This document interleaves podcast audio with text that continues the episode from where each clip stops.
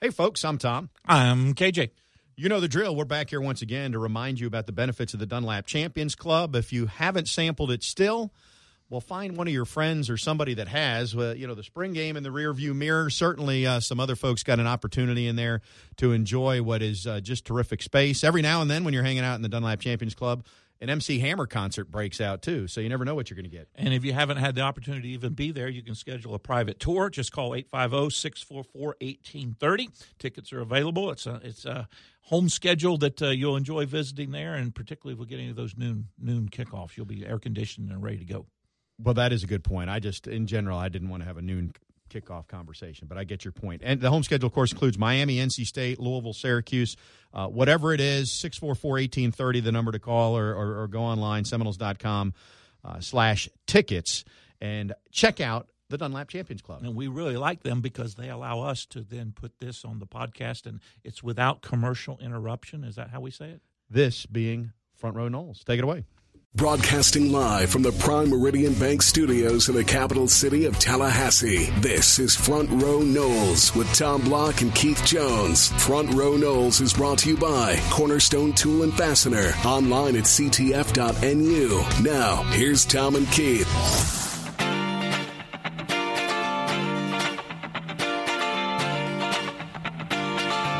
Good day, everybody. We are back again. Tom and Keith with you. Front row Noles. KJ, how goes it? It goes well. Yourself?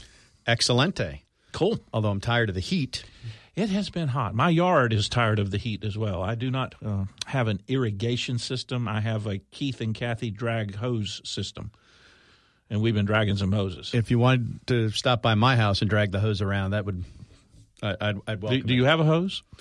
Uh, I've been dragging it around every day. Okay. It's so damn hot out. it's supposed to get. We're supposed to cool off this weekend, right? It's gonna. I- it's gonna only like top out at ninety Uh, instead of something like hundred or something, Something like like that. Yeah, I don't know. I think there is rain in the forecast at some point.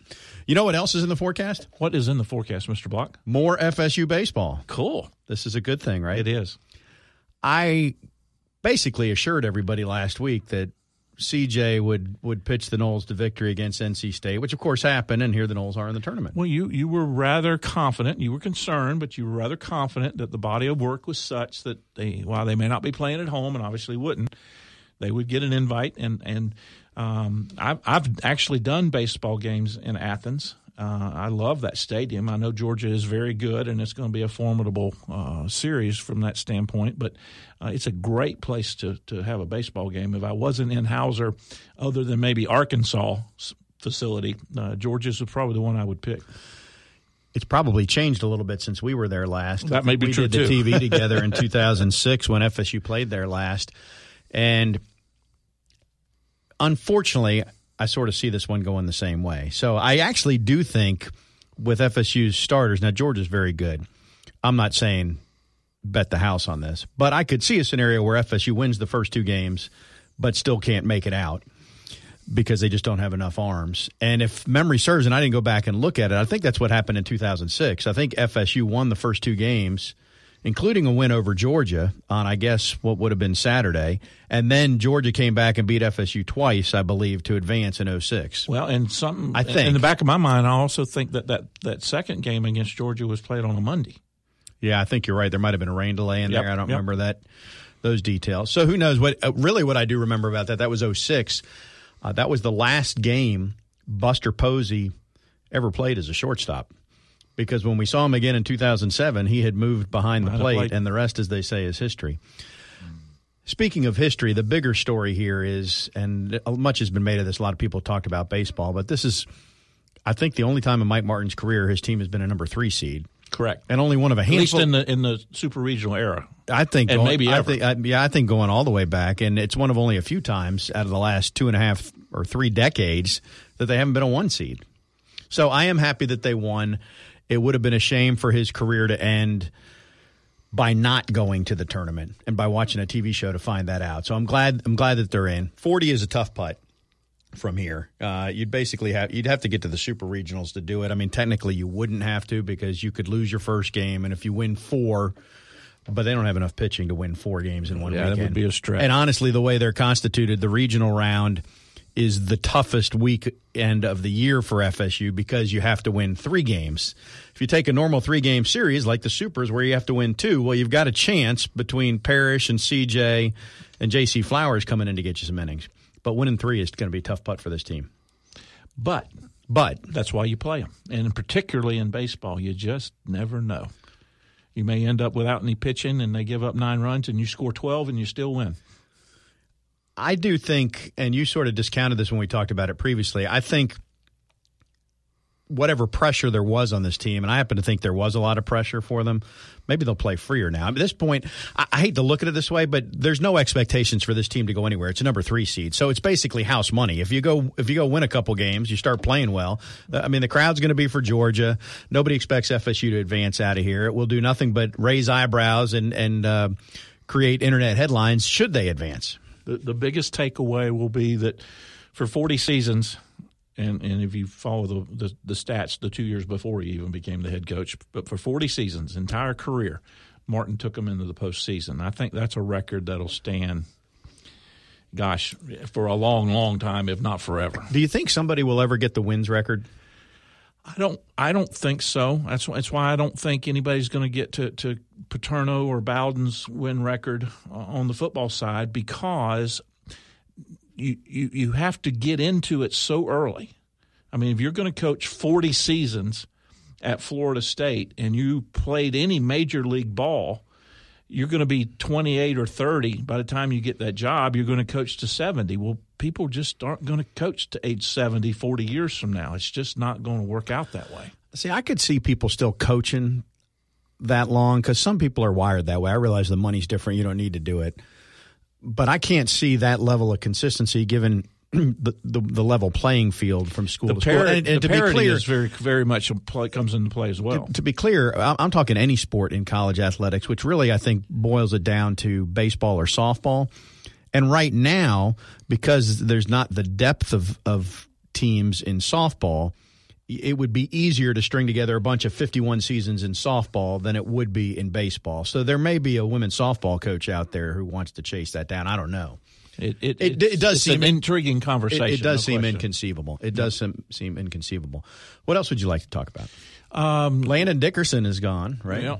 Well, what was it? He put his name in the portal without with the "please don't contact me" box checked, which everybody's saying that means he knows where he was going. It was just a formality. I've had my- the way that works. Did I did I read that correctly? That's that's the school of thought. Yeah. I'm not sure anybody's really positive how it works, and it's supposed to be completely private, and yet we all know all the dealings in there. I've had my name in the portal for months now with big bold letters that said, please contact me, and I can't get nary a call. So I guess I'm just going to stay in the portal. Uh, you know, it's easy to dismiss Landon because he's been hurt a lot. But if you go the other way and say, well, what if he was healthy? That does make a pretty big difference, whether it's this year's line or you're looking back at last year's line. I, I mean, You know- he's as talented as they've had up there. If There's another If. there's another rule of thought though that that I don't necessarily subscribe to, but would also come in that he he's a part of the bad, whether he was hurt, good, or in between, and maybe it's time to just let's put the freshman in and move on. you So, mean, are you saying suggesting just guilty by association? Uh, unfortunately, Yeah. unfortunately, yeah, and turn the page. I I remain optimistic. Now I don't know. Now this is glasses half full talk, but if you just take all the parts, well, it that is were- the summertime, Tommy. It is the summertime. That's right. So I've got them winning the Super Bowl by two touchdowns, right after they win the CFP a couple weeks earlier. Well, I think they'll take out the Warriors too. no, I, I that might be a stretch. Seth, who? Um, I lost my train of thought because you brought basketball into it. No, if you if you just operate under the assumption, and this is not necessarily true, but if you take all the parts from last year on the line and just say they're going to be incrementally a little better, whatever that is, maybe it's a, a fraction, Not sure it could be much worse. Let's put it that way. but I'm certainly not going to say that the the collection or the group collectively uh, is that talented because it's not, and that that takes time to, to fix. Where I am most optimistic is I I feel confident that the play calling and the scheming is going to scheme around this, and the quarterback is going to release the football and not hold it for three weeks. Which will make things look better and function better, and quite frankly, not make things look nearly as bad as what they truly were last year. I think that is a very uh, real Uh, that's not wishful thinking. That's a very real thing that will happen. The, the scheme, in particular, play calling. You know, we haven't actually seen it other than you know probably the first half of the spring game uh, in terms of really doing something. But the scheme on paper, although it doesn't playbook doesn't exist, would lend itself to not requiring the offensive line to have to do some of the things that the prior system would have. There's no question. Yeah, and I think it extends even out to the sidelines, and we talked about it at the time. But I I thought just in one spring, 15 practices, that the receivers looked more physical and held their blocks better downfield. So it, it, I mean, if you extrapolate that out, maybe the offensive line is exactly at the same level as it was last year, but you're getting better blocks on the outside. You're getting better play calls you're you're better utilizing the skill that exists because nobody questions the the talent level of the skill guys FSU has. The the narrative 10 or 15 years from now when you can when you can say it because it's too raw to really talk about it still today. But when you look at that 2018 staff, there were probably four or five guys that either shouldn't have been there or were out of position in terms of what they were asked to do. Doesn't mean they didn't put forth the effort. Doesn't mean they're not quality people. But but that staff was not put together the well, way they, Willie would have wanted to. This staff is much closer to being the staff that he wants, and that will, at least by default, mean it'll be a better football team. They weren't on the same page. Correct. They simply weren't on the same page, and you had a, you had a lot of dynamics at play there. So he was only at Oregon for one year um, had he been there a few years, some of the guys that didn't come with him may have realized that they weren't going to be the next in line to maybe be the head coach there. Maybe they'd have come initially. But I think the biggest thing, and this is just the way it is now, and it was for however many coaches transitioned the same year that Jimbo went, it, the, the introduction of the early signing period that year really was. Uh, that was a tough putt for Taggart to walk in 20 days or what, 15 days, however many days it was before the signing day, because every year prior, you had two and a half months to hold on to those recruits, and you could go get a coaching staff together.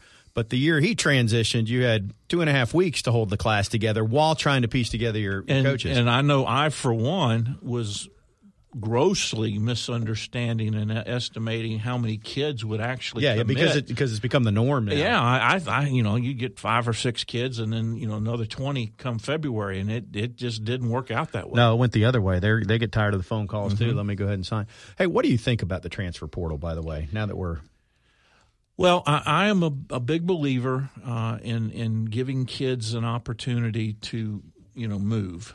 Um, I wasn't two years ago or three years ago. Um, I, I, think back then my thought process was you, you know you make a commitment you stay with it. That's the way i grew up and that's the way the rules were when i was there. Otherwise you sit out for a year i think the portal was an is an attempt well i mean that's the way we are with my kids right now in little league. Like you you start it you're going to finish the team this year and I, then afterwards if you don't want to play the sport again that's fine but you're not quitting in the middle of the year. And and i'm not advocating quitting in the middle of the year now either but right. the way you would go about finding out about opportunities, the way the system was set up prior to the portal, you were really opening yourself up either A, for some NCAA violations, right, wrong, or indifferent, or if word got back to the coaching staff, you were going to be in the doghouse. So at least the portal, while you still may be in the doghouse, it's a recognized doghouse, and everybody else. Well, that's what I was going to say. It just gets you to the doghouse more quickly well, if your name shows it, up there. It, it's an it's an okay way to do it. I'm sure it still needs to be tweaked, and there's some things they need to. And I know there's still the issues. Uh, you know, Nick Saban was was quoted earlier this week about how he's all for kids, and then they were questioning, well, why why did you say that there were a couple of his kids that were transferring within the conference? Well, that's the conference rule. That wasn't my rule. You know, I, I gave them the release. The conference wouldn't give them the release. So there's still some things that have got to be worked out where everybody's on the same playing field.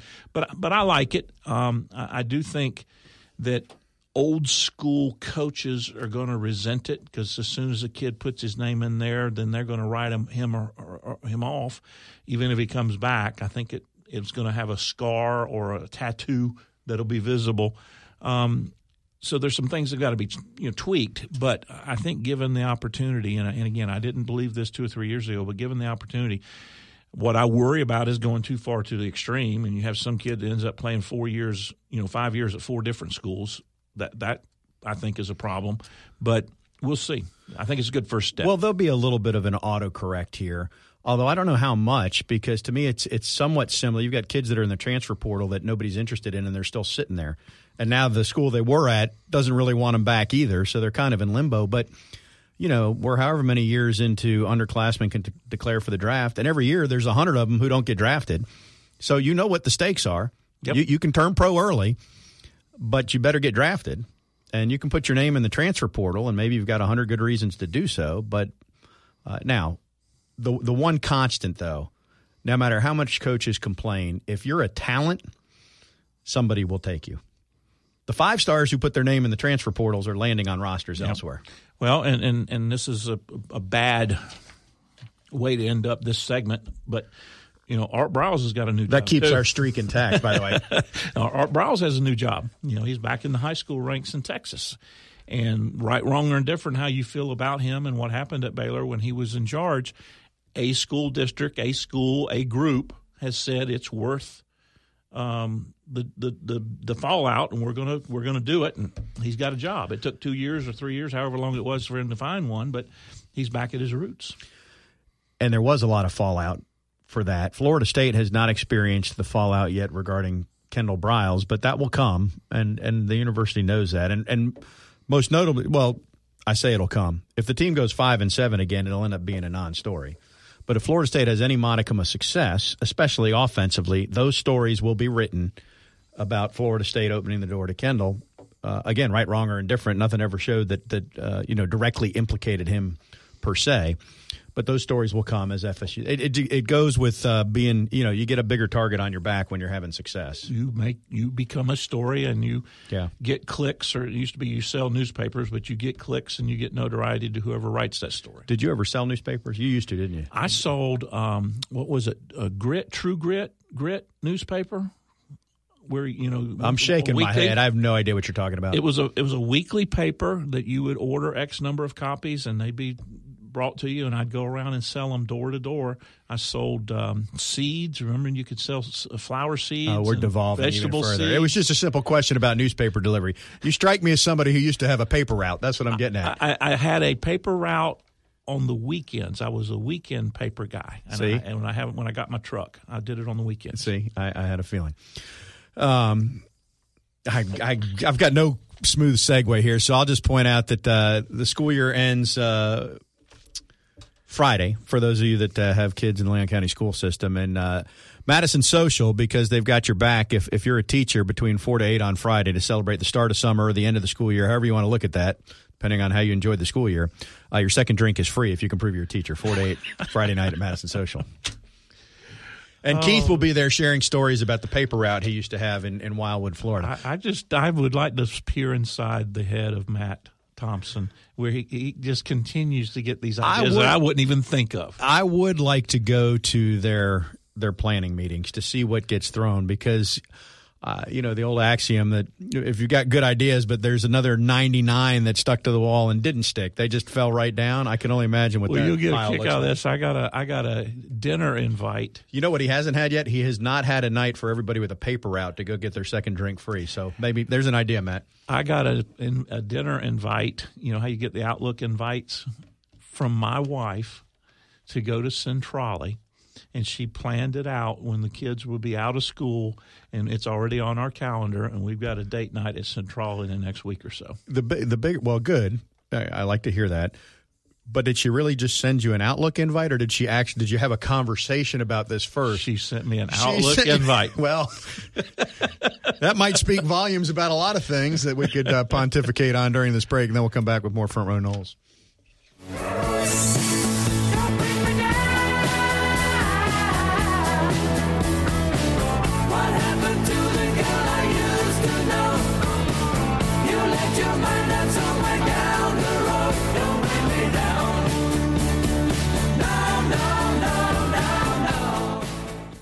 Front Row Noles on 97.9 ESPN Radio is presented by Hobson Chevrolet of Cairo, Georgia. Get your best deal the Hobson way. Now, back to Tom and Keith.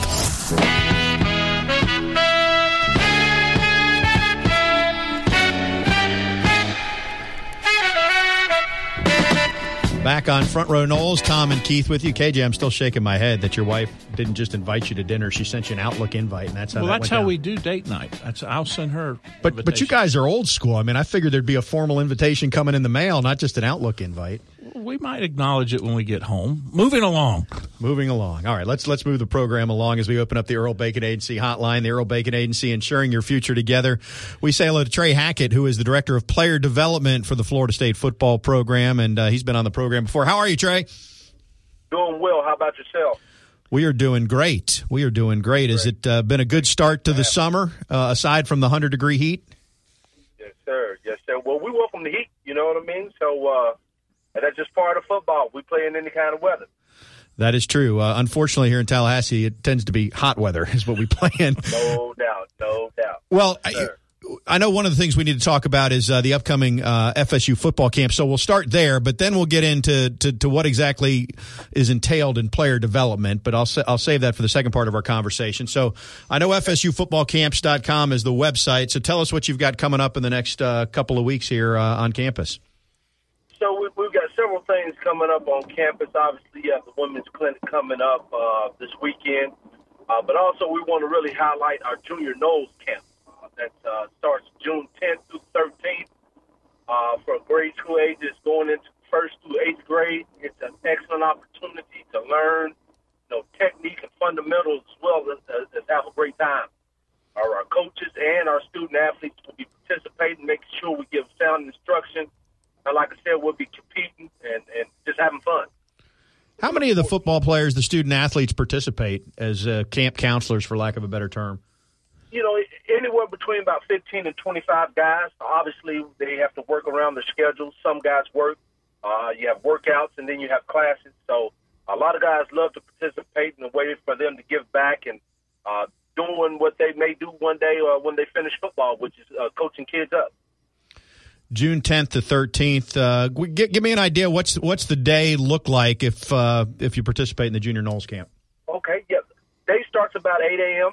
Okay, and so we'll get we'll get started with some uh, calisthenics. We'll get warmed up, and then we'll break up the groups uh, into what we call a county fair, and that's where you're doing a lot of football specific movements, uh, a lot of agility drills. Uh, then we'll break them up by ages. Usually go first through fourth, and then fifth through eighth. And again, we go into some fundamental and technique things based on your age and your ability.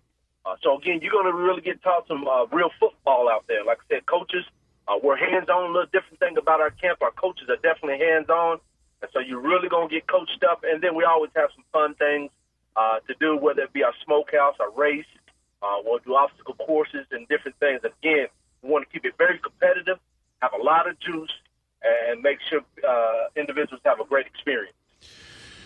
Trey Coach Taggart has been very vocal in, in, in, in all the places he's been. He's he's actually put words into actions about making sure that the kids are getting well rounded. They're not just football players. They're not just uh, athletes. They're not just students.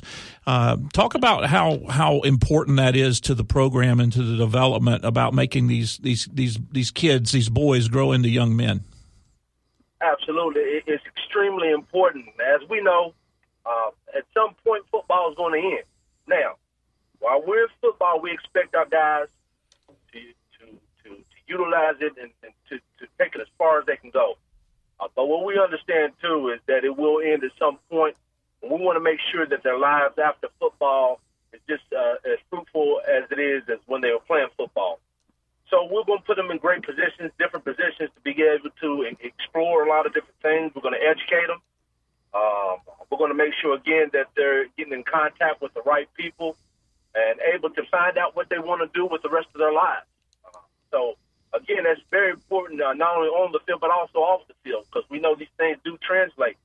So again, we want them to have a wonderful experience here. And again, our expectation is to win on and off the field. We're talking with Trey Hackett, who's the director of player development for the Florida State football team. He was a teammate of Coach Taggart's back at uh, Western Kentucky, and I guess this is your tenth year uh, working with him. I, I think I've asked it this way before, but uh, maybe is the simplest way to describe. Uh, you know, if somebody says what is player development, is the answer everything that doesn't happen on the field, in the weight room, or in the classroom? I mean, it's everything else, pretty much. okay, here's the best way to put it. You have the student, and then you have a dash, and then you have the athlete. So player development can be characterized everything in between. So eh, you know you've heard life skills. Uh, you know that's certainly uh, what the, uh, player development is. Again, actually, is developing all across the board. Okay, because a lot of these things that you do learn, these life skills, can be applied as a student and an athlete. So it's all those things in between that a lot of times we don't think about. You know, just being able to uh, not only survive but also being able to thrive. So again, uh, what we want to do is, is promote, uh, uh, you know, being well-rounded like Coach Taggart always promotes, and also being able to give back and use this platform uh, to be able to, to have a great life again after sport. Trey, I tease people sometimes, and and this our listeners that have uh, teenage kids and, and have been around teenagers. I think the biggest transition I had when I came to Florida State, way back in 1977, is I had free time and I I could decide what to do with my time, and and time management. Just, uh, I mean, it, that was a hard lesson to learn. yeah, you, you got things to get done and a limited time to do it, and if you're free, you you have a tendency to be a little lazy sometimes. No doubt, no doubt. And that's just that's, that's human nature. Uh, it's funny because one of the uh, our former players, I asked, well, what was the hardest part of your transition, leaving co- college a- athletics and, and going into the league? He said time management was the hardest thing because if you think about it, we hold their hand the whole time they're here.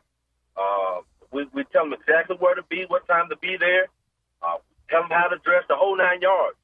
So sometimes it's a little harder to be autonomous when you first uh, move out on your own. Uh, with that being said, we do have some activities and things we do to incorporate time management and to really uh, coach them up about time management.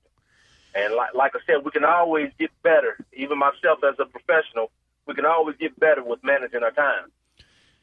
Those type of uh, lessons or programs uh, are are they more prevalent the way the calendar falls? You know, in the down times of uh, of the year, because during the fall when you're on the field, uh, you're in a full load of classes. Uh, I mean, I'm just asking: is summer a time when more of this is incorporated, or is it pretty balanced throughout the course of a, a calendar year?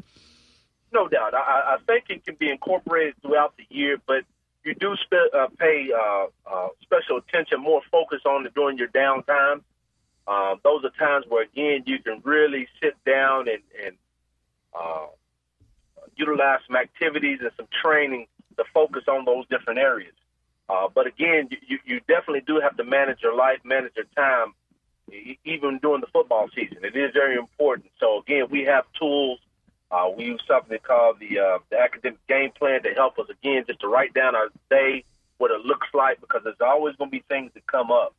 Uh, you know, throughout your day, that again, you have to manage your time so that you can use it efficiently. Another aspect of that, uh, Trey, and I know it, it, obviously is very important for the kids that go on and play in the league, but for everybody in general, Mm-hmm. is financial management. I mean, they, they do get some money now. The, the full cost of attendance puts a few pennies in their pocket. And when you're 18, 19 years of age, you know, it's real easy to not pay attention or to not Mm-hmm. balance uh, what you do financially and end up getting yourself in trouble if you're not careful.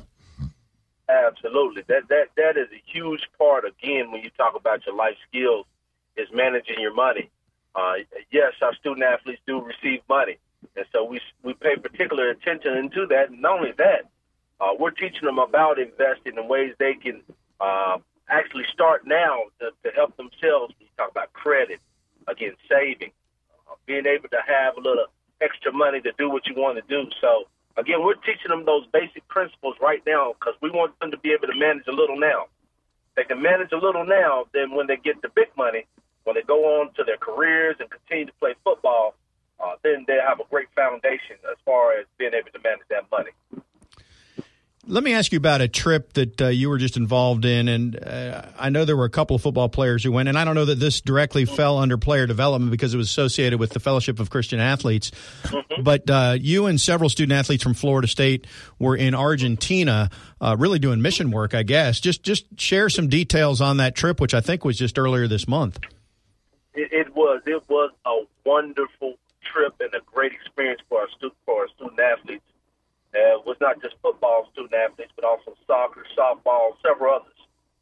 And uh, we went there, yes, uh, in conjunction with uh, Fellowship of Christian Athletes, uh, and and we, we shared, visited. Uh, we did some community service initiatives, and also uh, I was surprised to see it how much football, American football, is prevalent in Argentina. So we actually had a chance to coach up some uh, some, some men uh, on the basics and fundamental of football. So they have a league there, and uh, again, it was an awesome experience and opportunity for our student athletes uh, to one be able to share with those guys their expertise, uh, their knowledge of football, and also to put into practice uh, what they've learned. Uh, and what they came away with, one was, uh, one, we're very fortunate to be in the position we are uh, as far as being here at Florida State University and being able to play the sport we love. And then two, again, it was just awesome to see the individuals that we impact. We're still getting messages today on Instagram, Twitter, just thanking us about again the impact that uh, that our student athletes made, uh, not only with the, the different football camps, but also visiting schools and, and, and underprivileged individuals. So again, it was a wonderful experience. Our student athletes grew from it, and they got closer together. Our guest is Trey Hackett, the director of player development for the FSU football program. Trey, we'll wrap things up here, but just uh, give it give us a little idea. And I, I don't, I, I know for a while, maybe this is still true. We're in the first six week summer session at Florida State. Uh, so are, are we at a point where not all the football guys are back right now, but by mid June, pretty much everybody's here, whether it's an incoming freshman or a returning player, or what's the landscape look like on campus right now? How does that work? Yeah, um, right now we have most all of our uh, returners back. So guys that were previously in the program are all back. Uh, they're here working uh, very hard in this hot sun. They've been doing an excellent, excellent, excellent job of working and pushing each other. So I'm very impressed with the development of our guys. Our strength staff doing an excellent job. Uh, come our summer C session, uh, third week in June, we'll have our newcomers, uh, guys that just signed with us that will also come in and then get into the fold. So again, right now it's a grind time. Uh, this this is where again uh, we'll, we'll continue to to uh, enhance our culture and, and guys are coming together. There's a lot of team camaraderie and different activities we're doing.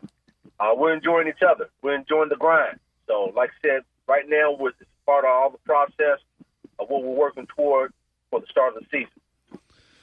Well, enjoy the grind because uh, if you don't enjoy the grind, you're not going to enjoy what happens on, on game day, right? You just got to appreciate it and embrace it. We appreciate it, Trey. No doubt. Thank you so much, and y'all have a great day. Go Noles. Thanks, Trey. All righty, uh, Trey Hackett again. FSUFootballCamps.com. You can get more information. The uh, uh, the one camp in particular, the Junior Noles camp, runs June 10th to June 13th, and uh, as I think you said, first through eighth grade. So basically, if uh, if you've got to, and believe me, I know what the camp. You don't have to do this no more. Go ahead and do your little dance. I'm doing it. Yeah, yeah. Those of us who are parents are trying to figure out what we're doing with our kids all summer, and you try to match it up, and then you try to pay for it all, and then you go, when does school start again? By the way, it, it gets out this Friday, right? all right, we'll get to our Seminoles.com insider, Tim Linafelt, right after this. Stay with us.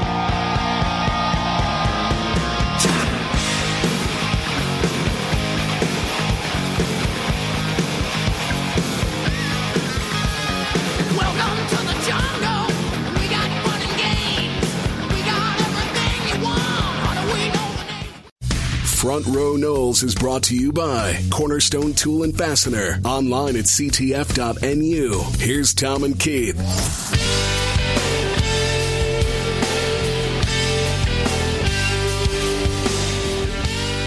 Back on Front Row Noles, Tom and KJ, and uh, at, uh, I'm going to take a big gamble here, Keith. You're going to roll the dice? I'm going to roll the dice at the risk of everybody hitting stop, closing out your browser, shutting down your phone.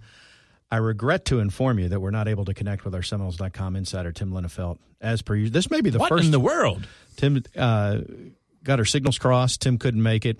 Not on him. Maybe the first time he's ever missed a show, though. I would say, in my recollection, At least without a yeah. So anyway, uh, which means, but here's the flip side, folks. That means more of us. more of us. More of us. um, you know, it, as you pointed out earlier in the first uh, segment, it is May, which becomes silly season. So we just invent stories to talk about, which is what's gone on at the. Um, oh, you're going to cut me off. No, I, I'm, I'm going to bring up a. I'm going to relate it back to Coach Trey, Coach Hackett. you and I, you more so than I, but we got invited in under a prior regime. You remember? And had to do mock interviews with the players so that they would get used to how to relating to the media. And that's something that, you know, we see these kids and we see them on the national platform and national stage, Doak Campbell Stadium, 75, 80,000 people in attendance, millions watching on TV. And we forget that they might not really know how to do an interview correctly and what are some of the things to stay away from and some of the things they can get tricked into doing that really aren't in their best interest and things of that nature. And that's also part of player development, uh, just like learning to manage time, manage money, and et cetera. I've always maintained, and this is not a, a Taggart or specific to Florida State thing, it's pretty much across the universe of sports. You know, and, and we were spoiled here with Bobby because every player was available all the time. And it, was- it was a different era. I mean, you could misspeak and it wouldn't necessarily go viral. Well, it couldn't go viral in those days, day and age. Viral hadn't been invented. Uh, but but the point being, I, I think we overprotect sometimes in terms of not letting the student athlete be available or whoever it is. And uh, the intent may be good, but but you're not getting the. It, think of it in terms of reps. I mean, you get better as a player if you're going to have the reps or the at bats if you're a baseball player. To use another sports analogy there. Um, and so when you don't get that chance, I mean, you do the media training, but the media training is not the same. It's just like a practice player, and then the lights are on No on question. Saturday. It is No not. question. It is not the same. It's thing. better than nothing, but it is not the same Right. as. Right. Although I, I would only rebuff that or, or any of the coaches that do it, and they all do it. You know, I mean, how many beat writers are there today? There used to be 12 or 14. Well, and now that- there's three or four, and two of them work for the university, i.e., Linafelt and Lane. I mean, it's it is a different world. Oh, it's it's definitely a different world. Um, speaking of a different world, this is what I was talking about that I didn't share during the break. So now this is from the reliable source that is Twitter, and I have not verified this yet, but we'll just go with it's the gospel. I mean, it must be true. It's on Twitter. Um, the the uh, SEC meetings are going on in Destin this week, as you probably noticed. CBS gets one SEC primetime game a year, and this year it'll be Notre Dame at Georgia on September 21st which means that LSU Alabama will be a day game this year instead of a night game. That's the kind of news we talk about in May because we have nothing else to talk about. Boy, that'll that'll annoy some people. Where is that game played this year? I, I don't know. I don't have that in front of me. That, but that will annoy a lot of people on both sides. Let's. We have not uh, talked at depth in depth about this. Um, where do you think? Because now what's what's happened in the last uh, week or so, really, all the revenue came out for all the conferences. We knew the Big Ten was going to be at the top. We knew the SEC was going to be second. The ACC was basically the other three conferences are all lumped together between 30 and 33 million, but but technically the ACC and Pac-12 were last at 29.7 mil per team, uh, which is not where you want to be clearly. But where do you think the ACC will move to? And we don't know the answer to this ultimately, uh, so I'm asking your opinion. Uh, in terms of the how, how far will that, that needle move on the revenue side with the ACC network? Well, two things. Number one, also remember that we do that comparison, but the reality is it's relative. In other words, It's not it's not Florida apples State, to apples. Florida State doesn't have that twenty million. Okay, whatever the difference is, but they got two and a half more million this year than they got last year. So it, it, it has continued to increase, Right. And that's a Well, I think if- relatively sta- think- substantial percentage. Uh, David Teel had a good article about that. I think if you look at it that way, the ACC by percentage has actually grown more than the other leagues potentially, or certainly more than the ACC ever has over the last five Exactly. years. Exactly. So, and, and that's, I don't know about your budget at your house, but that's the budget at my house. I know what I made last year and I know what I got this year, regardless of what the blocks are doing. I got to manage me. Secondly, in answer to your question, um, you know, what little bit I've been able to talk to people that I think might have an inside, you know, I think I think somewhere around ten million dollars per school is the initial conservative thought. In other words, if Florida State got twenty nine point three point seven, whatever it was last year, with the ACC network coming in, whenever that first full year of the ACC network comes in, that number should go to forty. There should be a ten million dollar bump. Um, I think that's a reasonable, conservative, kind of middle of the road projection that that I seem to get from people when I talk to them. Your thoughts? I agree with that. I don't know if I'd call it middle of the road. I do think when I look at it, and the SEC got eh, 43 to 45 per team. I, I think the ACC network can get FSU and the ACC schools to around 40 or so. Um, now you have to get the deal signed, and I did look back. Uh, you know, the deal with Comcast for the SEC network actually got inked in in mid July, so it was about a month before launch. So six weeks from right now, basically, you know, if the ACC was going to achieve that. Um, ultimately, I think they will get there. There's just going to be too much pressure on the cable operators and all that. But what what you don't know, and because they're not going to disclose this, we don't know how much per subscribe what the per subscriber fee is. I mean, you can look up how many households are in each state, and truthfully, uh, you know, when you when you figure in the East Coast, there's probably a lot more cable households potentially there than than in the SEC footprint.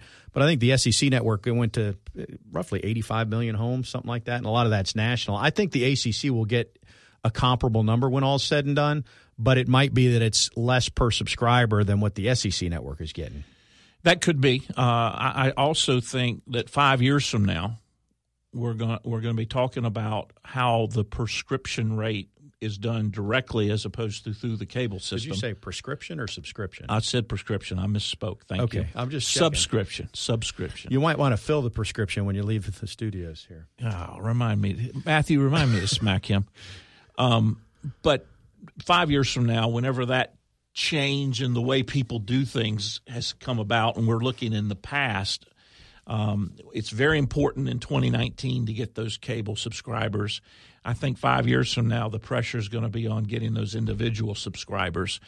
It's just managing that during the process. Yeah, it, it, it's story. ESPN is not losing households the way they were. They're still they may still be losing some, but it's not as precipitous as it was. Um, so a couple Is points here. rain? Uh, exactly, exactly. Go fill your prescription and we'll talk. You're mighty Stan- precipitous. Stan Wilcox is the only one who's put a figure on it publicly, and he did it at a board of trustees meeting a couple years ago when he basically said the ES, ESPN and all the folks involved have told us that the numbers are going to look exactly like what the SEC network looked like. Now, in their mind, that's what they want, which means you're going to get the same household penetration and all that. But if you recall with the SEC network, it was a big pop the first year, or maybe it was the second year, but but the initial one was a 10 or 15 million dollar jump. And then subsequent to that it's been a million or two which makes sense because you get 80 million homes on board and then the next year you add 5 million homes. So you have incremental growth. Now, the one thing I think uh, Espen has going for them as they're negotiating the ACC network that they didn't have when they were negotiating the SEC in terms of that direct comparison is Disney's nut is bigger because Disney has acquired some additional channels. So now it's it's it's Disney going to Comcast and saying if you want these 15 channels or these 20 channels, we need this as opposed to 2 years ago when it was eight channels or ten channels if you if you can get your hands around that so maybe the negotiation um, ends up being relatively the same in that they can get a higher fee because they've got a greater number of, of channels. But again that's yet to be seen. Well to the point you just made this is where the ACC is certainly going to close the gap but it's really hard to predict how much because in some scenarios for the reason you just detailed somebody that doesn't currently get the SEC network uh, and now all of a sudden they're going to get the ACC network. Well, guess what? Now they're going to get the SEC network too because they bundled it in to that agreement. So now, even though the ACC got a subscriber in New York, well, the SEC network just got another subscriber and just made more money too. So I, I think so. Bottom line, this is what I think: the ACC is going to wind up third in this pecking order behind the Big Ten and the SEC. Uh, but it's not going to be that huge a gap behind the SEC, I don't think. Um, it will be ahead of the, the Big 12 and the Pac 12. Uh, so it will be a better situation than it is right now. But but really, where I'm going with this is the thing about the Big Ten, and they're making more money than anybody. They don't have the number one resource needed for ultimate football success players. And we have it in the Southeast. And so I know it's jarring when you see the Big Ten has got 55 million. The Big Ten has won three national championships in football since 19, what? Since if you, if you start in 87, which is after Penn State last won one in 86, they've got one for Michigan, which they shared, and two for Ohio State. and FSU's won three in that time, and Clemson's won a couple in that time. I mean, if you go back to 1980, at a, the, point being, you understand the point Oh, I'm yeah. making. Oh, yeah. I mean, the, the dollars are one thing. I, I don't care what kind of Taj Mahal palace you build at Indiana. I'm not going to Indiana to play football if I'm worth a darn. and and and even things like Ohio State and Penn State, we're sitting here complaining about our hundred degree temperatures. it snows and gets real cold in those places. And if you're from the South, if you're from Texas, if you're from California, I'm sorry, there's going to be a percentage of the kids five, four, three, or other that say I ain't going there. I'm staying closer to home or I'm staying in better weather. We do have some advantages that that aren't monetary. Can't put a real right. price now all, all that said and done you may uh, i have not encountered anybody honestly outside of you and i keith and maybe a couple others i don't know anybody in the last five years i've talked to that thought the acc network was going to get off the ground i mean or that it's going to make any money and there's At still, all. there's still all. skeptics right now that At think all. the increase is going to be two bucks I, where i have faith is this is a joint venture with espn and they know what they're doing and they're going to bundle i mean if you're in new york you may not care about the acc network but you probably care if they tell you that well if you want ESPN and ESPN2 and these eight other channels, guess what? You're also going to pay for the ACC network. And you may not care about individual schools in the ACC and you're in New York, but you're going to watch the Duke Carolina basketball game and you're going to watch the FSU Clemson football game. And and even if you're not an ACC fan, just like you and I watch SEC games, you know, I watch Auburn, Alabama. I watch, you know, Texas A&M, LSU. I'm not fans of those schools, but I'm fans of football right. and I'll watch them. Time will tell where it lands. I do think the gap will shrink. It's not a catch all the way. I will say, you know, if you if you look at the disparity, you know, 12 million a year for the last 5 years, There's some catching up to do. that, that would have paid for the football facility that it's going to be I read, I read we got to take other, a break. I read one other article. Can you can you hold the thought I will come back with my thought right after this. unless it disappears from that mind of his. Front row Noles continues momentarily. There's something good waiting down this road. I'm picking up whatever is mine. I'm running down. Front Row Noles on 97.9 ESPN Radio is presented by Hobson Chevrolet of Cairo, Georgia. Get your best deal the Hobson way. Now, back to Tom and Keith.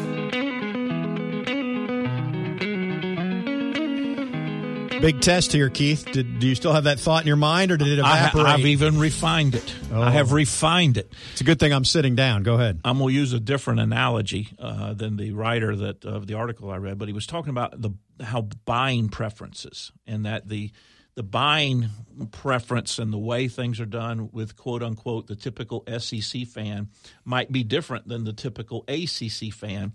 And they were using the analogy that you know the SEC folk go to Costco and Walmart, and the the blue blood ACC folk go to Neiman Marcus and and, and Bloomingdale's, and if we move to that subscriber format versus picking it up on cable, will there be a higher percentage of the ACC fans that, that choose to purchase their goods that way versus the SEC fans, in this very bad analogy, continue to purchase it the old way? And if that's the case, then that could be an argument where the ACC revenue will incrementally at some I, well, I think that bigger. that's a bigger question, just to viewership habits overall that expands. well, that was well, the, that was the point of it. extends well beyond ACC and SEC Yeah, in terms yeah. of what, what consumers are going to want. Um, speaking of consumers, if uh, if you've got a do-it-yourself project that you need some help with, go tell Ron that uh, we sent you his way. He is at Cornerstone Tool and Fastener. They're at 1110 Stuckey Avenue, 3269 Crawfordville Highway. Call them at 580-1200 or visit them online at And you, you could talk to Mark or Steve too. There's I know Ron. Ron there. always gets all the pub here. He does, and he will tell you he is the smartest. Apologies to the rest. All right. Um, one thing I did want to mention because this kind of snuck up on me, and I think we'll address it next week on the show, and that is that uh, we, you know, Florida State is highly successful in its women's athletics programs. Talked a lot about soccer and softball. We haven't mentioned So- so- softball here, celebrating the 50th year. which unfortunately softball is not going to get a chance to defend its title at the Women's College World Series, but still tip of the cap for the great run they've been on. Beach volleyball, all these program, programs. Women's tennis is in the midst of its best two year stretch ever. Women's golf, been in the top 12. somehow I missed the memo that the track team on the women's side was up to number three in the country as they head to nationals next week. So I, that was a long way. That was a long preamble to that point. And- but so the point is, there's another team that's got a shot at a title next week, and I don't know how the numbers project, but we'll uh, I'll do some homework and we'll, have somebody on next week to talk about it. Well, Mr. Bob, as in Bram, Braman, is that how you say his last name? Yep. Mr. Bob. I Coach thought you- Bob. He, he knows how to work those numbers. I thought you meant Bob Thomas, who handles the sports information for Bob, track. a longtime friend of ours, so he'll he'll help us if we reach out to him. But I'm talking about Coach Bob. Yeah. He knows how to work those. Numbers. Oh no, he definitely does. They had a they had a great regional, so congratulations there, and, and we wish them the best of luck at the uh, at the NCAA championships. Let's bring it back to baseball, and then we'll finish up the show. So your prediction for this weekend in the regionals is uh, win two and don't get out of it.